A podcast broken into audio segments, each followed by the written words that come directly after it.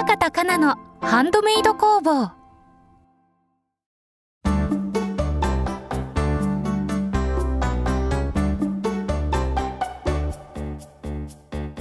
思いやり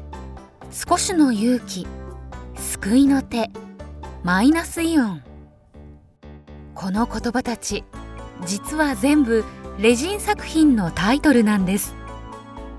レジン作家567のゆきさんは透明なレジン樹脂の中にドライフラワーや葉っぱ金属のパーツを閉じ込めて唯一無二のタイトルとともにアクセサリーに仕立て上げます。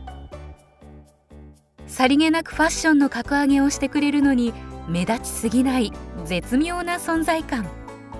そんなレジン作品にはお子さんのいらっしゃるゆきさんならではのこだわりとひらめきがぎゅっと詰め込まれています。今日はこのアトリエにレジン作家567のゆきさんをお招きしました。今日はこのアトリエにレジン作家567のゆきさんが遊びに来てくださいました。ゆきさんこんにちは。こんにちは。よろしくお願いします。よろしくお願いします。レジン作家っていう風にご紹介したんですけれども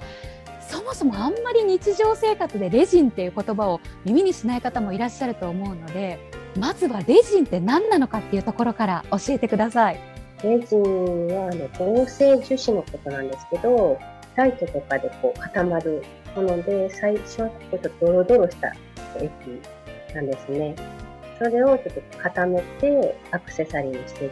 くものなんですけど。初めは液体なんですか？そうですね、液体です。それにじゃあなんか熱を加えるっていうのはなんか火かなんかで温めるんですか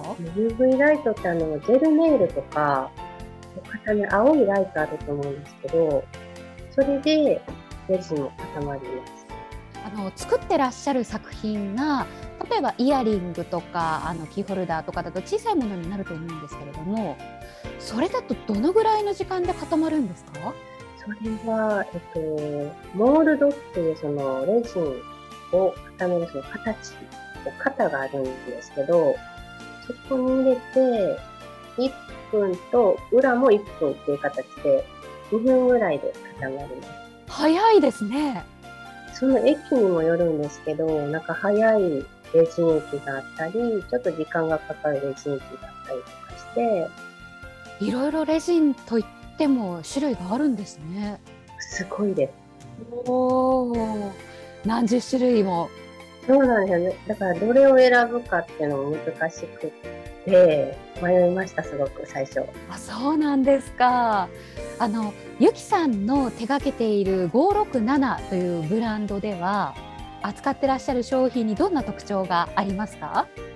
大きい特徴としては、全部にタイトルをつけてて、うん、まあ、そこを結構こう、興味深く見てくれる方というか、が多かったりとか、そこからやっぱりこう、作品、なんでそのタイトルなんかなってこう見てくれる方も多くて、そこは一番こう、特徴というか特徴ですかね。うん。確かにあの少しの勇気とか、はい、自由にとか、うんうん、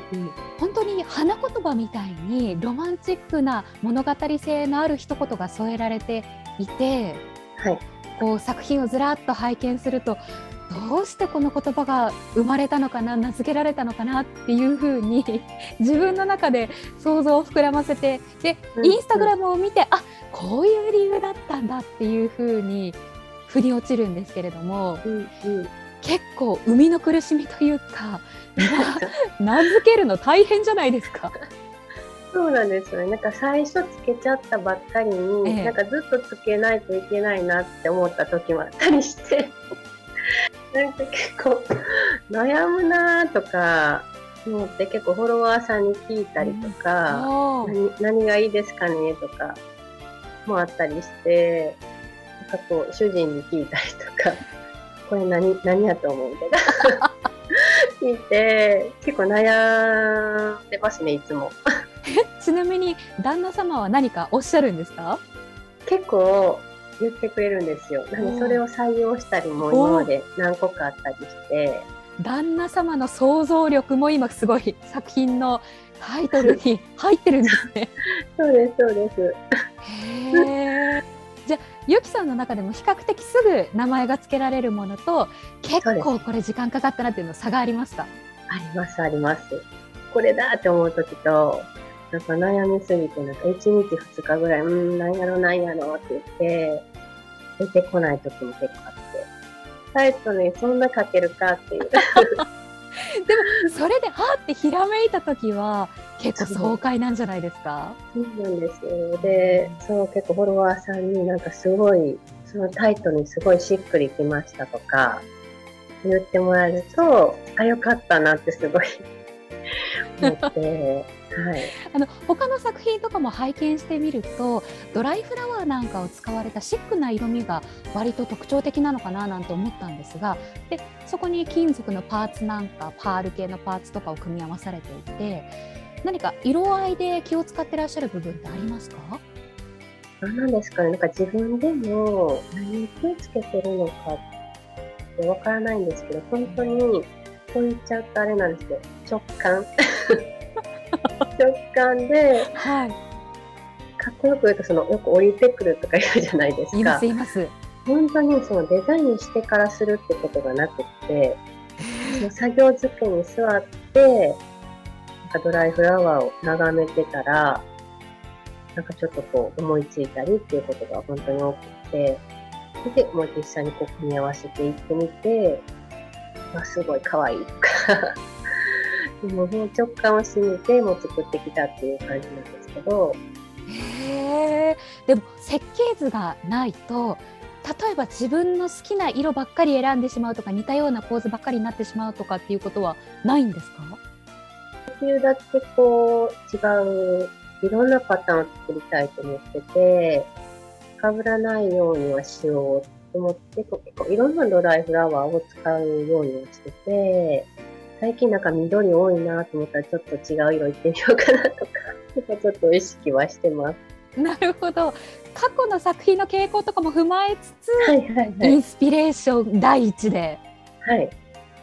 なんでしょうね。すごくさりげなく光ってくれる色合いや形を選ばれてるなと思ったんです。はい、なんでしょう。派手すぎず、でも地味にならないようなバランス感というか。うん、そのつけた時にあまりにもなんか、頑張ってます感が出たくないなと思ってて。なるほど。わかります。わかります。え、はい、なんか今日どっか出かけるのとか、うん、なんかそこまでこう張り切りすぎって思われるのがなんか嫌やなって自分自身があって、こうスッと馴染んで、でもおしゃれに決まってっていうところがいいなっていうのがあって、まあ、そういうラインをちょっとこう目指してるところあります。レジンって透明だから余計に材質の色とかが出やすいかと思うんですけれども、はい、レジンそのもののあの先ほど何種類かあるっていうふうに伺いましたけれども、はい、例えば透明度とか光具合っていうのは変わってきますか？そうですね。もう今までまあ何種類かちょっと試してみたりとかあるんですけどやっぱ透明度とか違うかったりとか劣化のスピードというか。そういうのも違うかったり、ちょっと本当に奥が深いなって思ってます。透明だと余計にそのさりげなさと派手すぎてしまうところのバランスを取るのがなんだか難しいのかななんて思ったりもしたんですが大きさとか色合いとかも含めて、はいはい、そこはゆきさんの気持ちいい感覚でじゃあ作ってらっしゃるんですね。そうですね。本当にもう直感ですかね。わかりました。じゃあこの後後半戦ではそのゆきさんのプロフィールを、まあ、可能な限り詳しく伺っていきたいと思います。はい。はい、ゆきさん覚悟してください。怖いです。後半もよろしくお願いします。よろしくお願いします。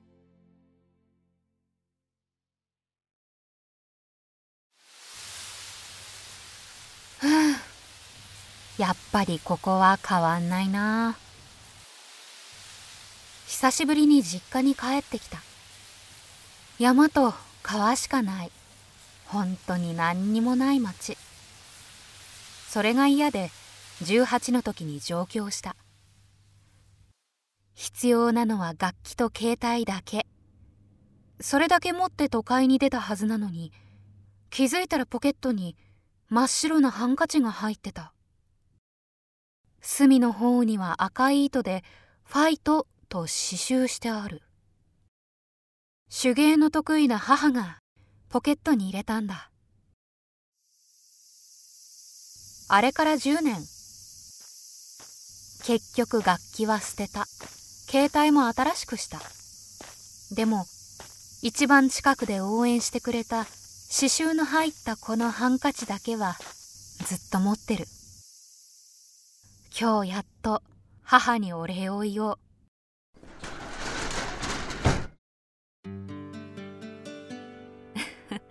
実はね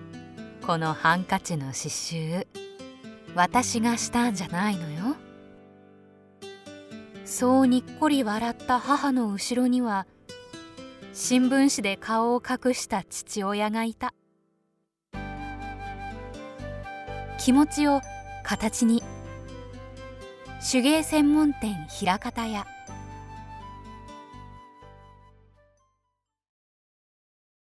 では後半戦はレジン作家567のゆきさんの、えー、レジン作家になる前のことからなってからのことまで詳しく伺っていきたいと思うんですがまずハンドメイドに出会われるのはどのタイミングですか？今住んでる家のご近所の方が、なんかプレゼントしてくれたのが実はきっかけで、レジンアクセサリーをして、それもハンドメイドだったんですけど、そこが始まりですね。すごい偶然ですね。そうですね。ただ、その結構周りでも、自分が始める数年前からハンドメイドをしてる人も何人かいて、なんか羨ましいなっていう気持ちがあったのは結構数年前からあって、気にはなってました。どこに羨ましさを感じたんですかね？なんかもう自分でそんな生み出せるっていうのに、なんかすごいなって、どうやってそんなんできるようになったんかなって、うん、憧れてました。じゃあご近所の方からレジン作品手作りのものをいただいてそれをいただいてすぐに自分も作ってみようと思われましたか？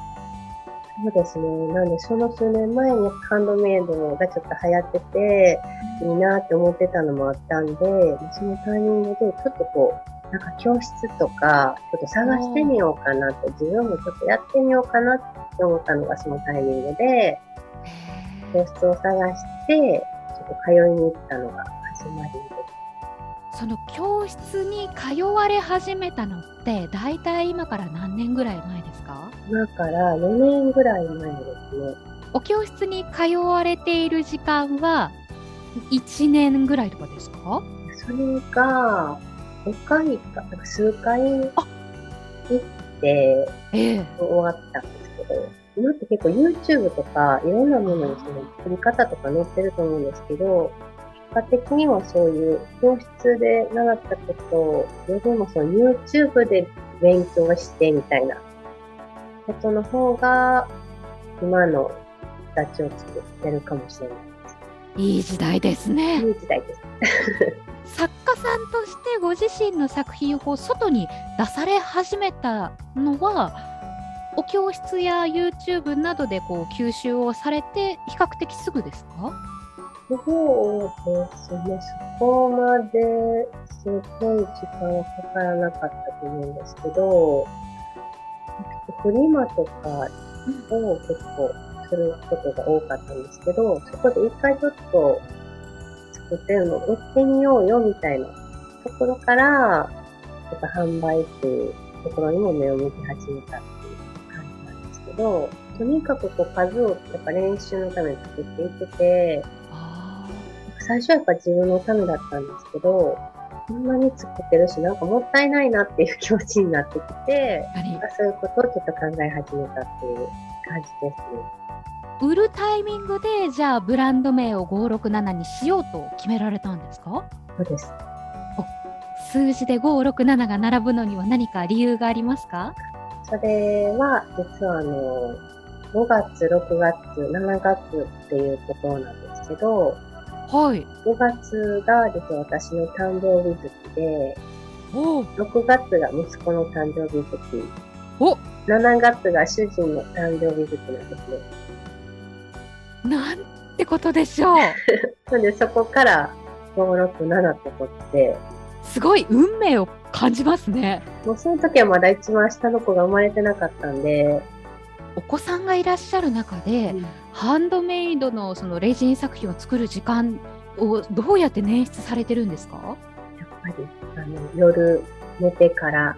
そうなるとじゃあ睡眠時間とかを削って作る。そうですそうです。それはもう毎晩何かしらの作業はされてるんですか？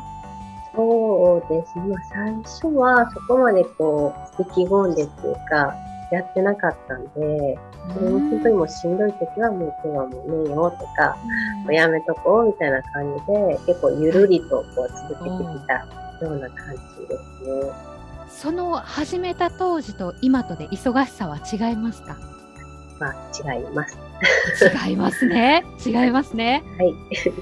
それはいい忙しさですか？そうですね。自分もこうハンドメイドでもっと頑張りたい思い出したのもあって、それをきっかけに、やっぱその、真剣さというか、もうちょっと変わってきて、結構ほぼほぼ今は毎晩何かしらの作業をします。お気合です。根性論だった。はい、気合すごいっすね。気合すごいっす。気合を入れたのって12年前とかですか？気合を入れたのはうんでも半年ぐらい意外と半年ぐらい前かもしれない。ということはこの2022年頭とか去年の年末とかそれぐらいですか？そうですね。はい、うん、気合を入れる前と後で何か変化ありましたか？前よりも作ることとか、インスタで発信することとかも、前よりもやっぱ楽しくなってきて、そうですね、楽しいと思ってやってるからなのか、なんかアクセサリーもこういいものが結構できるようになってきて、やっぱすごいこう気持ちが影響するなってすごい思ってます。なんでこう微妙なこうズーンって感じの 気持ちで作ると、はい、やっぱりいいものができなかったり、すごいなんか気持ちが影響するんですよね。じゃあそのレジン作品を作る簡単な工程を伺っていきたいんですけどまずそのドロドロのレジンの液を型に入れるんですか？そうです。型に入れずに作るっていう方法もあるのでそれで作られてる方もいるんですけど私はもう型を使ってやっててレジン液を入れてまず中のドライフラワーとかパールとかを入れて一回固めるすごく簡単に言うと、それをまた取り出して固まったもの。固めただけだと凸凹ができたりするんで、それをこう、研磨して、ヤスリとかこすって、きれいにしてからまたコーティング、またレジン液でコーティングして、ツヤツヤに滑らかに仕上げていくんですけど、一回ただ固めただけじゃなくて磨いてコーティングをする作業が必要なんですね。そうですね。私は今、コーティングをずっと2回してて、えー、さらにこうツヤツヤに仕上げてます。1回コーティングしたものと2回コーティングしたものとはじゃ仕上がりが違うんですか？そうですね。コーティングの液、1回目と2回目の液を分けてて、で、まあ、2回目の液ですることで、その最初に経年劣化があるって言ったと思うんですけど、それもその劣化するまでに時間が伸びる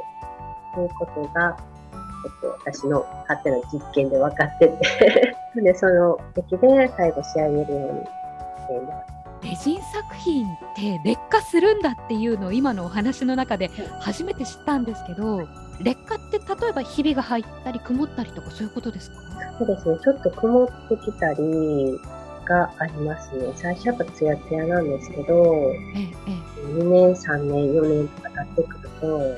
うしても。そんなに長いスパンで実験されてるんですね。そうなんですよね。それが今、始めてから4年経ってるんですけど、ええ、最初に作った方の作品がちょっとそういうふうに曇ったりしてきてて、なんでそこから曇るんやなっていうことに気づいて、ええ、そこからいろいろまた調べたり、探したりとかして、そういうお客様がいるんやなと思って、実は今そのメンテナンスの案内もちょっと流したところなんですけど、いやこれを聞いててレジン曇ってきたって思った方は出してほしいですね。出してほしいですね。なんで、それでちょっと捨てたり、もうなんかこんな状態だったらつけたくないなって思われる方やっぱいると思うんですけど、それがこう新品みたいな感じで戻ってきたら、なんかつけたくなるかなっていうで、567さんは活動されて3年以上4年ぐらいになりますか？そうですね。ちょっと下の子が生まれてからしばらくお休みいただいてたので、ちょっと間空いてるんですけど、最初からすると4年ですね。お子さんたちは今おいくつなんですか？今、上の子が5歳、下の子が今年2歳。じゃあもう5歳のお子さんだと、これがどうだろう、アクセサリーだっていうのが、レジンって言って みたいな風に喋って伝わるんですかね？そうですね。なんで、アクセサリー作ってるっていうのを分かってくれてるし、こう見せた時に結構、ね、それめっちゃ可愛いとか、雨みたいやなとか、結構コメントを言ってくれます。うん、それ結構モチベーション上がりますね。そうですね。で、またタイトルの話に戻るんですけど、息子が言った一言でタイトルになったものもあって。えそれ、どの作品かって伺えますか？ブロッコリーっていう作品があるんですけど、はい。これが見た瞬間に息子がブロッコリーみたいやなって言ったんですよ。はい。なるほどと思って、じゃあもうブロッコリーにしようかなと思って、タイトルブロッコリーにました。実際にブロッコリーを使ってらっしゃるわけじゃないんですよね。そうなんですよ。たまにね、そうやって聞かれることがあって、結構食べ物の名前もつけてるんで、うんうん実際にはどれも入ってませんってなんかそういうお子さんの自由な発想がすごく面白いですね。そうですね、本当に。作品を販売されてるサイトなんかでは、ゆきさんはあのレビューにコメント返しをされてましたね。はい、はい。それは全部ご覧になってるんですか？こう、書いてくれたので、やっぱこっちもすごいその気持ちを、ネット販売で顔が見えないので、その思いにちゃんと伝えたいなと思って。て、レビューってその、ね、こう書いてもらえるだけでもありがたいというか、ねもうちょっと、ある意味ちょっとめんどくさかったり、届いたらもう、それでいいやんとか言って思う人もやっぱいるのかなと思って、そうやってこうメッセージ送ってくれたり、それだけでもちょっと感動しちゃうというか、嬉しいね。あの先日対面販売も行っていらっしゃいましたが、はい、そこでもその購入される方とのやり取りやコミュニケーションはありましたか？はい。結構、そこでも、こう、お話、ごくいっぱいしたいなと思ってて、まあ、一緒に選んだりとか、うん。普段アクセサリーどんなのつけられるんですかとか結構いろんなお話しながら、それも楽しんでできたので、よかったなと思って、うん、ゆきさん、しばらくは対面販売のご予定っていうのはないんですね。今のところなく、そうですね、ないんですけど、うん、またでもやっぱりしたいなって雰囲気があるんで、うん、どこかいいところがあれば、はい。おします。出没。出没どこかに。楽しみですね。じゃあ今基本的にはインターネット販売になるわけですね。はい購入方法詳しく伺えますか？はい。購入方法は、ミンネというハンドメイドのウェブサイトを使って主に販売しています。はい。インスタのあの URL、プロフィールに URL を載せてるので、そこから飛んでもらったらすぐ見れるようになってます。なんかオーダーとかも受け付けてらっしゃいますか？オーダーもそうですね。オーダーしてますって感じは言ってないん。ですけど、連絡もらえればもう気軽に何でも OK ですっていう感じでやっております。じゃあなんか裏メニューじゃないですけど書いてないけどやってるよ。っていうのが。はい受け付けております。今もう気合でほぼ毎晩制作をされているという、はい、ゆきさんですけれども、はい、これからやってみたいことや叶ったらいいなって思ってらっしゃる夢とかってありますか？そうですね。やってみたい夢あのやっぱこれからもその対面販売それをやって実際にお客さんとこう話したり、やっぱ生の声がやっぱ聞けるので、そういうのもやっぱこれから、えっと、もう少し子供が大きくなったりしたら、もうちょっと頻繁にやりたいなっていう気持ちもあって、か、まあそうですね、もっとたくさんの人に知ってもらって、もっとこう、おしゃれが楽しいとか、気分が上がるなとか、うん、気持ちからやる気みたいなやってもらえる人が増えたらいいなっていうのが夢です。私も専業主婦で、なかなかこう服とかも頻繁に買えなかったり、ちょっと気を使ってしまってあって、でもやっぱりおしゃれしたい。そんな中でやっぱりこうアクセサリーつけると、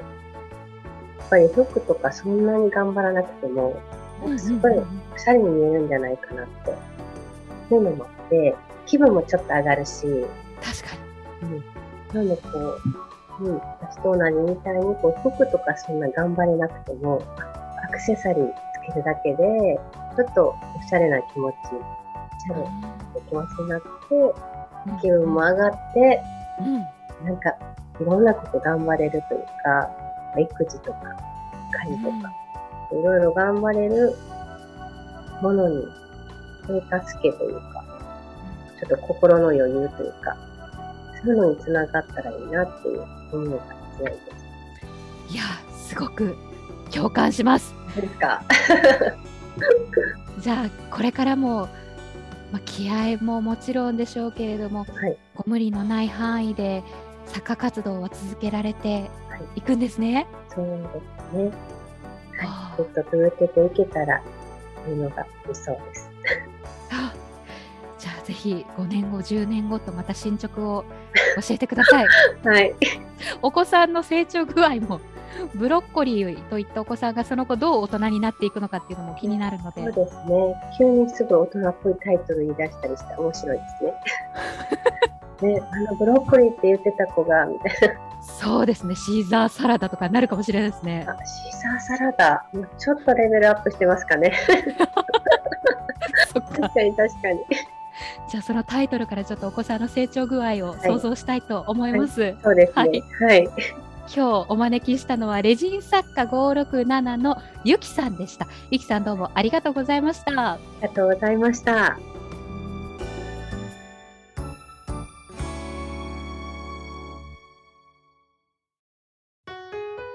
平方かなのハンドメイド工房今日もお越しくださりありがとうございましたこの番組ではリスナーのあなたからのメッセージを募集しています今回の感想はもちろんこれからこの作家さんの話を聞いてみたい。大好きなこの作品をもっとたくさんの人に知ってほしい。などなど。次戦多戦を問わずぜひぜひ推しの作品教えてくださいね。メッセージの宛先はメールアドレスかなひらかた .gmail.com kana.hirakata.gmail.com までどうぞ。たくさんの素敵なハンドメイド作品と出会えること今から楽しみにしています。それではまた次回このアトリエ平方かなのハンドメイド工房でお会いしましょう。